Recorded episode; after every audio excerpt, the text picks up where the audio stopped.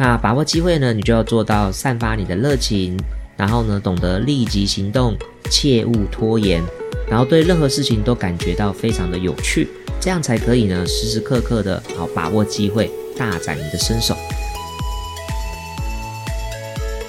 一、结交事业伙伴；二、引发外界注意；三、持续壮大事业；四、化失败为胜利；五、充分的享受成功。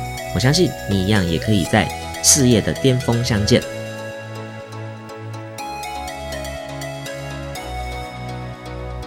嗨，各位听众朋友，大家好，欢迎收听陆子说书中小知识，人生大智慧。我是你们的好朋友陆可。今天我们节目要来继续分享的好书，书名就是《什么都能卖出好价格》，顶尖经纪人教你卖什么都能让人买单的第三步。今天我们要围绕的单元叫做呢，如何让成交成为你的生活模式？有多少人渴望成交像呼吸一样简单吗？有多少人渴望收钱就像吃饭一样容易吗？让成交在你生活中成为生活的每一部分，自然而然的无形就来做销售了。如何做呢？作者艾克呢，他提出来有五个最重要的关键，就叫做呢，结交好朋友与你的事业伙伴。再来就是赢得媒体关注，做大量的曝光及行销。当然，要能得到以上两点，你必须好好的大展身手。如何大展身手呢？它里面会跟各位分享到几个最棒的步骤。再来，从失败中站起来。如何从失败中站起来？他对失败的定义有七种的失败。那如何呢？再战胜这样失败的情绪呢？接下来我们来一一跟各位做分享。你也渴望组建一个强大的团队吗？你也渴望吸引更多优秀的人才成为你的事业伙伴吗？那你要相信一件事情，就叫做一加一其实是不等于二，甚至于是大于二、等于三、等于四、等于五的。因为呢，每一个人呢，他都有他的专长。那在人类世界里面呢，任何一个帝王，他都也需要有三师，比方说军师，甚至于丞相，或者是他的太傅。或者是宰相，所以每一个人都需要有更多的人与你合作，你才能够把团队的愿景啊塑造出来，凝聚起团队的力量来实现伟大的愿景。所以呢，不是每一个人都喜欢你，那你也不可能喜欢每一个人。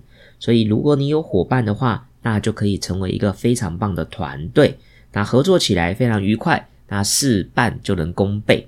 像家庭也是一样的，家和万事兴嘛。单看一个人是无法。让这个家庭啊得以运转的，所以一个家庭就是有一个男生一个女生结为婚姻关系，然后再开始养儿育女，那这个家庭就开始运作。团队呢也是一样的结果的。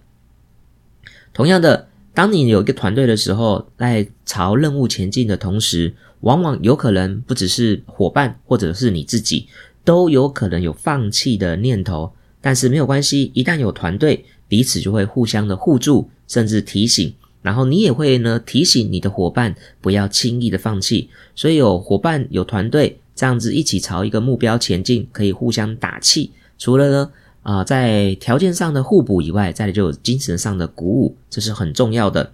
最重要是呢有了一群团队，那就像是中乐透一样，边工作会边带来欢乐，而且呢这个叫做团队一起前进，所以那你的目标呢就可以更快的实现了。简单来说，有伙伴同行，成功就会更有乐趣。你也想要吸引更多优秀的人才吗？那就把你的愿景啊分享在你的社群软体上面。不管是什么样的伟大的使命，或者要改变这个世界，或者拯救这个世界，哪怕是环保的议题，或者是人权的议题，只要你愿意分享，我相信你可以吸引到跟你同频共振的人。所以，你想吸引什么样的人呢？那你就要先成为。这样特质的人，同样的结果，你必须要去这样的环境，才会吸引到跟你一样优秀的人。就像是艾克呢，他就把他自己的特质写在书上面。他是一个真诚、率直、懂得尊重，并且值得信赖、宽宏大量、笑口常开的人。他把呢以上呢这几点，然后呢巨细靡的解说他是什么样的人。那更多的读者，他看到这本书之后，就可能会向往说：“嗯，我想要跟这样子的伙伴或者领袖合作，那就有可能呢吸引这些同频率的人加入他的团队。这就好比，如果你要应征啊任何工作岗位及职务的时候，你都会把这个工作的职掌写出来，然后呢条件还有能力写出来。当然，你也会加上一个个性嘛啊，乐观、活泼、大方、亲和力，然后做事呢谨慎等等的。当你呢把这种人格特质写上去的时候，相信呢就会有一些对号入座的人，这样子就可以过滤去筛选适合加入你团队的伙伴。所以，我们人类呢是群体的动物，你常常呢会在不同的环境，就会呢结交不同的伙伴。比方说，家庭在家里面就有你家庭的兄弟姐妹，还有所谓的配偶，甚至父母的这种代表。所以呢，你也会学会笼络或者是结交跟你呢这个叫做成为同一国的。有的爸爸妈妈呢，可能。啊，爸爸跟女儿是一国的啊，妈妈跟儿子是一国的，也有可能是妈妈跟女儿是一国的。好，这就是所谓的这种小团体的概念啊。家里面也是会有这样的组织哦。那爱人也是一样，这个爱人很重要哦。从你晚上睡觉到早上醒来，虽然呢啊躺着时间就是呢睡着的时间是比清醒的时间多，但是它是影响你一生最重要的人。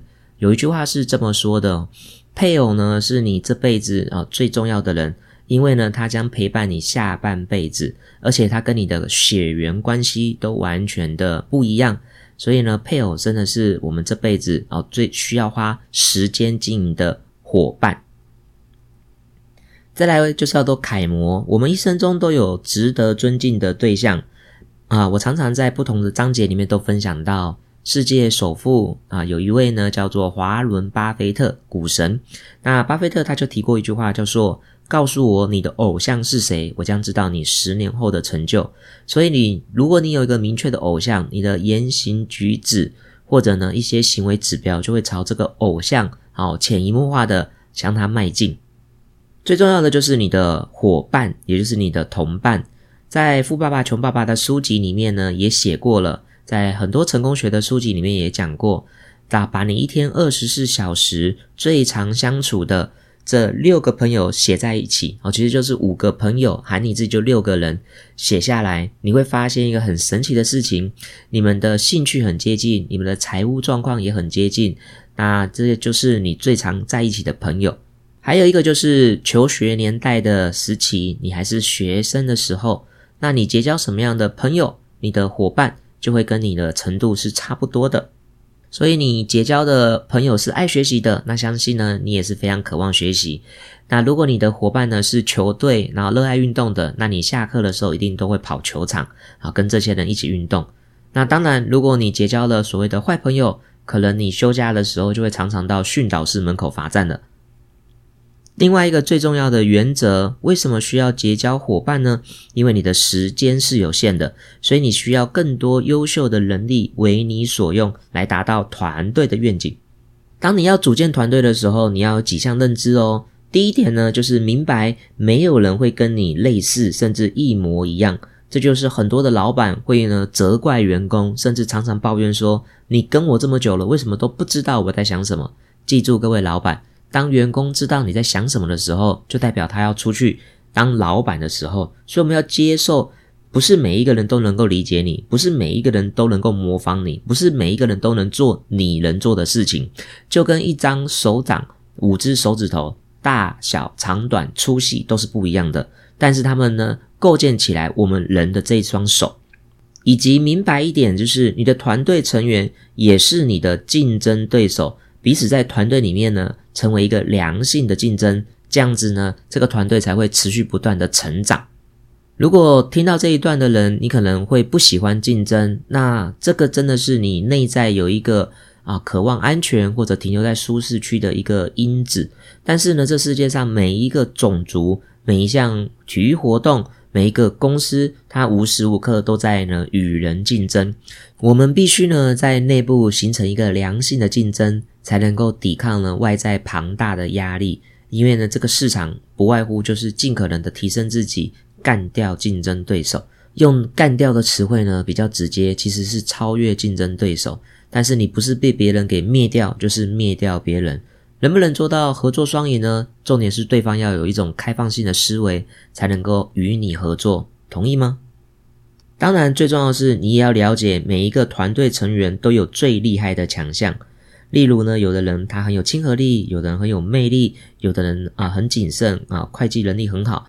我们常常看一些电影，比方说这种复仇者联盟啊，或者是亡命关头啊，有一些啊劫匪。他也会有一个很会开车的人，所以每一个人都有他的专长。我们要能够呢接受每一个伙伴的专长。那最重要的就是一个好的领袖，就是呢会看到伙伴的优点，然后把它摆在对的位置，就是呢把对的人放在对的位置，然后产生出对的价值。当然，你担任一个领袖，你要学会呢允许伙伴犯错，好不用急着呢啊告诉他要怎么做，甚至于替代他做。所谓的领导呢，就是指挥、督导、协助、授权。经历过这四个过程，你才能够真实的培养优秀的领导人。那如果伙伴呢犯了点小错，你就呢叫他从头来过，甚至于呢自己就接手这个岗位，他也没有办法在这个过程中学到东西。因为在人类有史以来，人类就是一直不断尝试错误，在做成长的。最重要是伙伴为什么跟着你呢？不外乎第一个就叫做名利双收嘛，所以呢，他们想要得到金钱的报偿，也希望得到呢，哦，在舞台上的这种加冕，再来就是未来晋升的机制，因为没有人一辈子呢都甘愿为你所用，好，所以你要给他们更大的舞台，就像是这种公家机关啊，做久了他可以爬上去，像军人啊，他也可以从二兵然后到当将军，所以可以盘点一下你自己伟大的愿景。还缺什么样的人手呢？赶快把你的伙伴清单或者你未来愿景的组织图啊框列出来，这样子就可以呃在大脑里面吸引更优秀的人才为你所用。那他一天二十四小时最重要的就是面对顾客，因为面对顾客呢才能够产生成交，成交才会有利润，所以他不希望花太多的时间用在通勤，所以他呢买了车子，重点是又请了司机。因为呢，找车位很浪费时间，而通勤的时候坐着自己的车，车子呢可以节税，因为呢这是用公司的这个名目来买的，所以可能可以节税。同时，车子的外观呢还可以呢打上呢自己的肖像，为自己呢做形象的加分。好，所以呢就是车子外面有它的广告，那他就可以在呢通勤的时候呢，司机帮他开车，打点其他的事情，他又可以呢去联系顾客，所以呢。学会呢花钱买时间，这都是呢最卓越的领袖会去呢控管的。所以你的工作如果能够条列式出来，赶快请个助理，让自己解放吧。送给各位呢，在团队里面的一个非常棒的营运法则。他告诉自己说，虽然他是公司的头，他是领导人，但是他把自己当成团队里的吉祥物，啊，时时刻刻呢带一些惊喜，还有些活动。还有一些乐趣啊，带进公司，不要呢让伙伴看到你是板着这种老脸的扑克脸的，看到你都很严肃，所以他总是带着欢乐啊来到公司。每周呢可以跟公司的伙伴一起共进晚餐，然后呢也会呢啊每一个月呢举办一次呢这种大型的派对来做庆功宴，这样团队呢就非常的活泼。适当的奖励，适当的旅行，让办公室里面有小确幸，让这个团队呢是一个热情的团队。这是一个非常棒的哦享受，因为毕竟虽然我们公司没有像 Google 这种哦大企业把公司营造的像游乐园一样，但是你也可以把游乐园的气氛带到你的公司。第二个呢，就是呢，不止运用社群软体来做呢行销跟曝光，你还要学会呢主动联系媒体，来赢得媒体的关注。那他真的是一个很大方、很勇敢的人哦。为什么这么说呢？他真的会主动写信给记者，哦，告诉他他的成绩，告诉那些记者啊，他即将要做的事情。然后呢，这些记者呢，就会呢，嗯，有可能来采访他、报道他。那当然，什么事情会报道呢？就是呢，他成功啊，就是啊，成交签约了这些名人啊、艺人的房子，那也得到他们的认可啊。然后呢，就啊，曝光这样的新闻。那其实呢，每一个媒啊，每一个艺人也都希望得到更多媒体的关注，所以当他有成交一些啊知名人物的时候，他就会先取得客户的认同，然后呢，再把讯息发布给媒体，让媒体呢，不管是狗仔的采访，或者正名正言顺的采访，来增加更多的曝光率。所以在座各位，你有学会啊这一招吗？当然，在我们台湾这种啊媒体呢，也是可以做自入性行销的。但通则大概是一个一家媒体，大概都是在两万块左右。那现在也有所谓的联合推播的公关公司，就是你可能找到这个公关公司，可能五万块就给你上个八家十家都是有可能的。好，那我没有在这边要做自入性营销，如果有需要，你也可以在我们下方留言处啊，我也会介绍这样的商家给你认识。当你买了新闻，对你有什么好处呢？这个就叫做 SEO 的关键字，所以这新闻呢，永远都会在 SEO 的排序上方。当你有做了这个新闻，这就叫做浪子弹飞。你永远不知道这个新闻在未来的哪一天的日子里面会被呢有兴趣的人点击到，然后进而找到你。其实这一个方式呢，就很像是之前我录的网络营销大神 Gary V 的操作圣经。它里面也强调一点，叫做记录而非创新。他把每一天呢都找了他的助理帮他做实境的记录，然后再上传到 Facebook、IG 或者 YouTube，甚至于他每一天都有 Podcast 好去做分享十五分钟。因为他把把每一天与人对话或者是开会的细节，然后整理出来、剪辑出来，就放在这个 Podcast 的语录上面。所以，亲爱的，如果你觉得你生命中的故事值得分享，你也可以把你生命中的故事整理起来。那不管是放在我刚刚所说的这些社群软体上面，你也可以把它写给记者。那当然，记者被你投稿久了，慢慢的就有机会啊帮你做这种露出。那也会有可能遇到所谓的媒体流氓，他会反过来跟你说：“诶，我们不做这个，哦但是我们会做付费的。”他可能会给你报价，但没有关系，只要你持续的投放。不是只投一家，你就是不断的寄信给不同的记者，慢慢的这些记者会跟你成为好朋友，就有可能哦，偶尔或者突然间就帮你播放出一次，或者就觉得你呃议题很棒，那就有可能就是啊就曝光上去了。那还有一个方式呢，就是呢对时事啊做评论，并不是要你成为时事型的 YouTuber，而是呢我举个例子，在我们台湾。脸书很多的新闻，每次写完之后，就会出现一个很有趣的人，他叫做文青哥。那如果你现在会心一笑的，就一定看过。他常常呢叫语不惊人死不休，叫做负能量嘛，负负得正的意思。所以他会在一些啊新闻的下方呢做自己的评论，那用一句话的负能量引发更多人的共鸣。所以这也是一个曝光自己的行销手法，因为这些啊新闻的。Facebook 啊，或者 IG，他们的 po 文的点击率还有阅览数是很高的，而你呢，在下方留言跟或者是评论，就可以让更多人看到你。有时候我们也会看到有一些呃路人，他们都会 po 哦，这是我家的狗，这是我吃的晚餐什么的，哦，来这只是消费娱乐性。但是像这样子有意识去操作这种曝光的，它就是你可以不断的行销你自己的专业。再来呢，就是参加真人秀的实境节目。那参加真人秀的实境节目呢，最可以让更多人看到你自己，而且通常这种采访是长期的。那如果你最近有看新闻，我们啊，现在国际间有个非常知名的节目叫《鱿鱼游戏》，而《鱿鱼游戏》呢又即将开拍第二集，然后征求了啊全世界四十多位的选手，但是他们是英文竞赛。那如果你英文不错的话，你现在收听到这集 podcast 都还来得及哦，然后赶快呢去搜寻《鱿鱿鱼游戏》的第二集，或许会有相关的报名简章的资讯。总奖金高达一点四亿台币哦，放心啊，这不会死，你可以试试看。那当然，如果你希望结交记者的朋友，很简单，那他为什么要跟你成为朋友呢？就叫做帮记者的忙。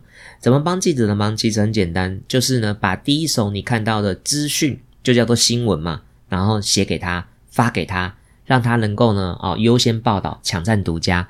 现在我们也知道，越来越多网络记者就是上网看别人 Po 文，然后呢，把它再编辑成新闻，最后都会说画面哦来自于网络，好，这就是一种啊收集新闻的方法。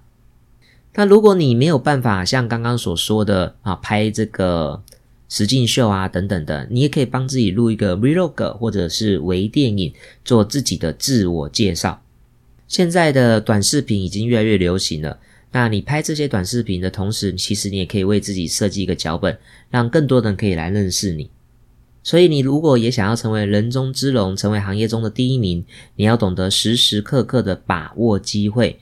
那把握机会呢，你就要做到散发你的热情，然后呢，懂得立即行动，切勿拖延，然后对任何事情都感觉到非常的有趣，这样才可以呢，时时刻刻的啊把握机会，大展你的身手。有一点呢，这个艾克呢特别强调，就叫做呢满足于现况。就是最危险的毒药，而解药则是每天晚上思考明天该做的是什么，如何做得更好。这也是 IKEA 创办人啊提出来的人生哲学。所以，克服拖延，立即行动。这里真的要不断的送给每一个在收听 Podcast 的朋友，就连我自己也是时时刻刻的尽量的提醒自己。在办公桌桌上面也提醒了，呃，贴上了这个便利贴，告诉自己写下明天要做的六件事，以及每天都要思考明天要如何更好。那也贴上我自己啊，是我我是把自己当专案经理人来做规划的每一天。那我提醒我自己，作为一个经理人，我的日行程是什么，周行程是什么，双周要做的是什么，以及每月要做的事情是什么，这样才能够在这个前进的轨道上面。古人有云嘛，吾日三省吾身，所以呢，每一天晚上给自己做一次这样的检查是很好的。一些艾克的行动守则也分享给大家。他说，手机是必要的，但是能够见面是最好的。好，就是尽可能的用手机联系顾客，但是呢，用见面来谈交易。那你的手机一定还有电子邮件的功能，所以他每一天都会阅读电子邮件，就是在他通勤的时候。然后呢，就会在通勤的时候将所有的邮件全部回复，啊，不要让这件事情拖到后面，就叫做今日事今日毕。这里呢，还有一个就是结交专心一致的朋友，也就是不要去交那些泛泛之交的朋友。这跟世界第一的销售之神乔家的哦异曲同工，就是不要把时间浪费在你生命中没有价值意义，好，就对你没有任何回馈贡献的人身上。并不是说我们一定要从朋友身上得到价值，但是相反的过来是，你的朋友没有办法提升你，那这样子的人只是会拖累你的。所以静下心来思考一下，二十四小时做什么是有生产力的事？一天当中跟哪些人在一起能够增加你的价值？所以尽可能与他们交流。再来是我在本书里面我认为是最重要的章节，或许这是人生不同的时期看到的内容会有不一样的礼物。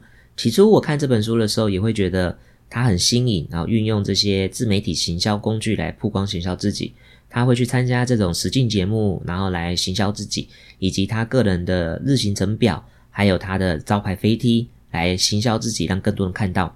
但是呢，每一个人都会在不同时期会有不一样的人生经历。那我看到这一段的时候，我就现在的我就很有感觉。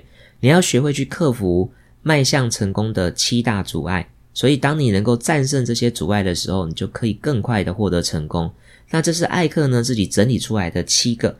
第一个呢是自我质疑，第二个是嫉妒心理，第三个是进展的速度不如预期，再来是对他人失望，以及感情落空，还有金钱问题。当然，最重要的是每一个人都会遇到的叫做生病。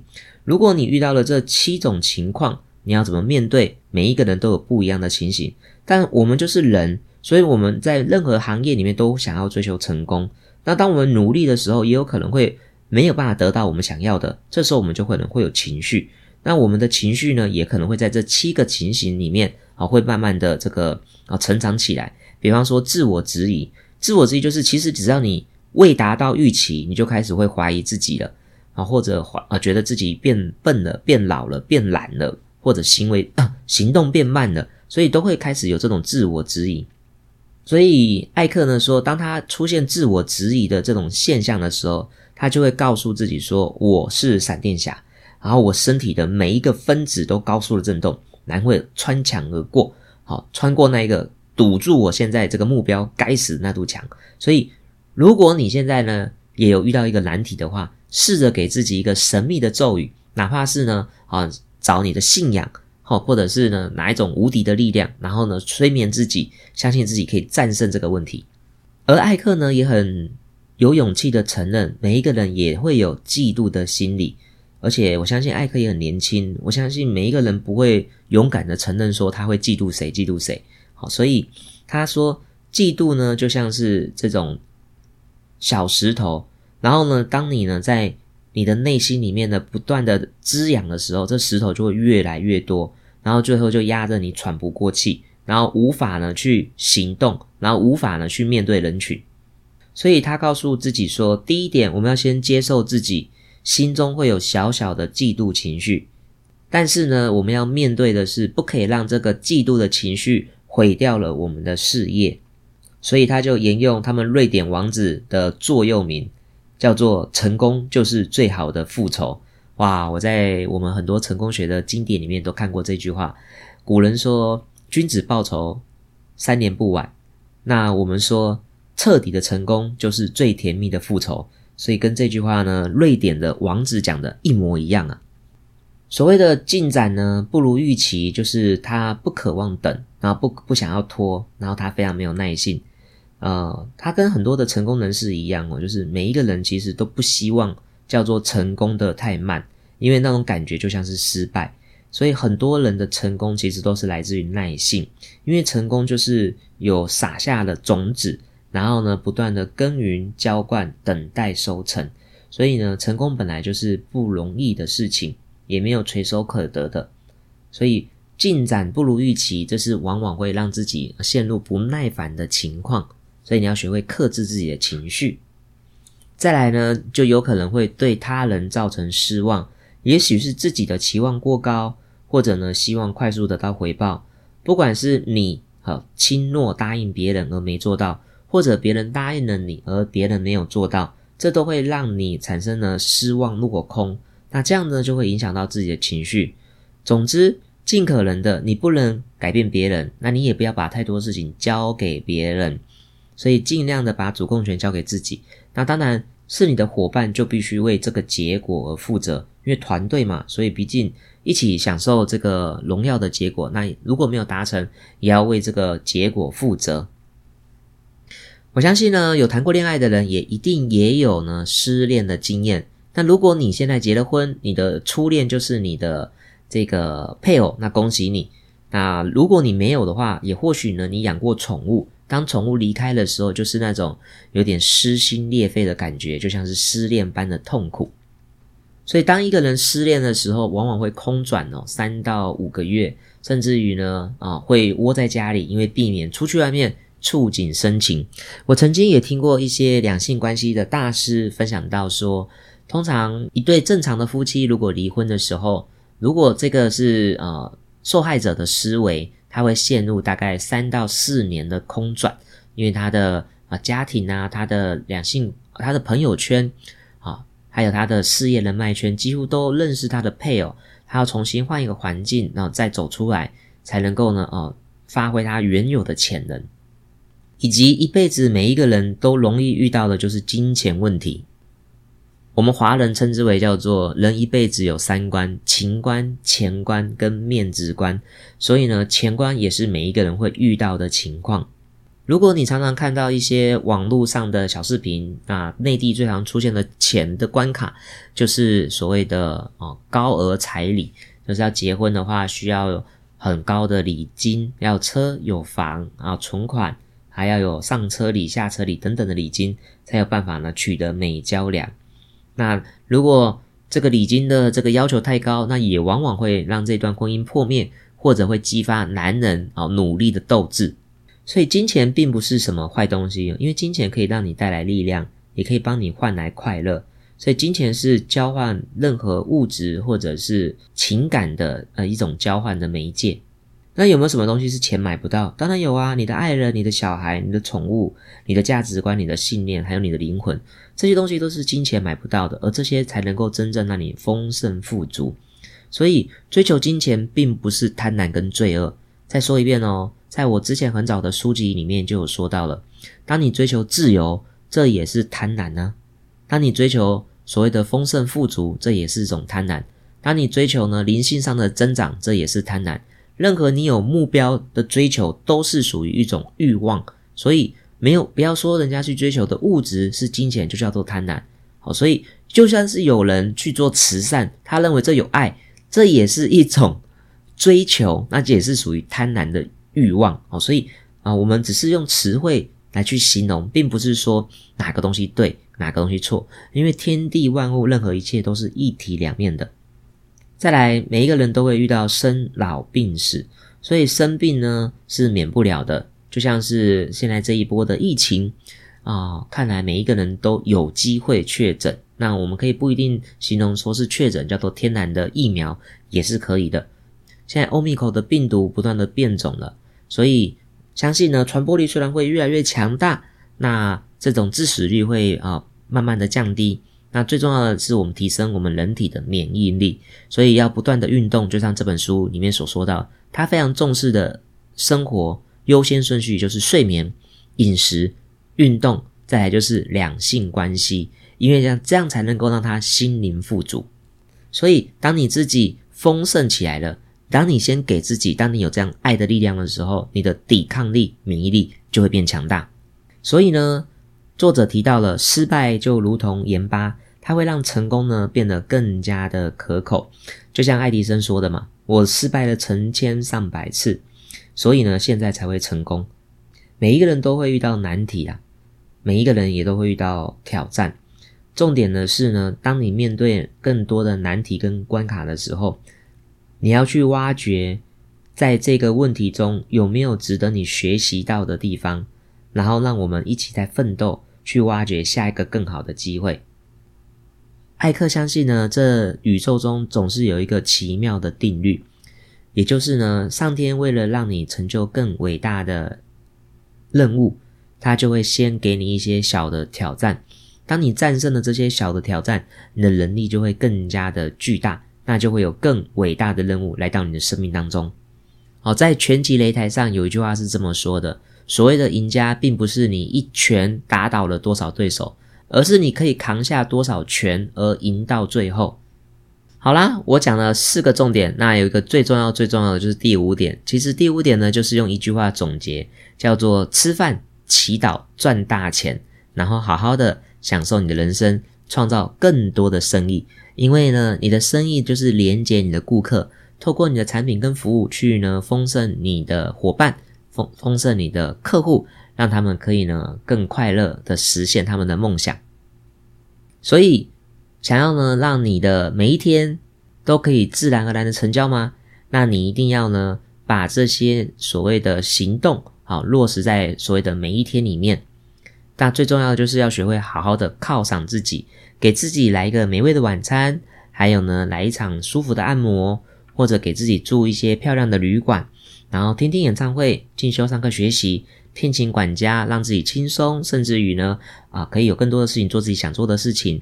带着你的另外一半一起做个 SPA 的啊那个按摩，然后或者一起出外血拼，在家里面摆上鲜花，为你公司的伙伴呢啊不断的啊每周举办一次庆祝的派对，然后不断的付出、分享，与别人分享你的成功，这就是所谓爱客。将呢成交成为生活中每一天的生活模式，所以透过我们这一章节，告诉你如何建立你的工作团队，找到你的工作伙伴，打造你的企业王国，以及向媒体宣传你自己，学习处理自己的情绪，面对失败。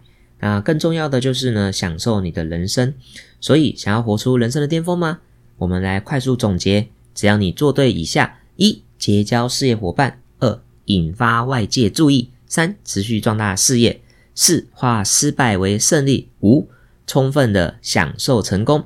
我相信你一样也可以在事业的巅峰相见。好啦，终于呢，透过三部曲来完成我们这一本什么都能卖出好价格，顶尖经纪人教你卖什么都能买单的这本宝典。我个人真的非常非常的喜欢这本书，因为艾克年轻有为，这么年轻可以成为纽约第一名的房地产的。销售冠军，甚至于他过去在瑞典的时候，在大学的时候就已经是一个成功的创业家。所谓的成功，或许是在他身上的一个标签，也或许是他的一个紧箍咒，因为这种名声让他不得不持续不断的努力。所以，弗雷德·里克·艾克伦德这本好书推荐给大家。如果各位也觉得这几集呢分享的内容让你有所共鸣，你也可以把整本书买回去。那里面有很多日行程表的建议，好好的勾勒一下，帮助自己呢重新调整你的步伐。我也希望呢，你可以将你的心得写在我们下方的留言处，让更多的读者可以跟你一样呢分享一下啊心得。当一个人行动呢，就会有更多人一起效仿了。好啦，那这就是 Look 对这本什么都能卖出好价格的观点及见解。如果你也喜欢我们本集的内容，欢迎可以在下方频道留言，以及把本书分享给你的好朋友。再次感谢大家，拜拜。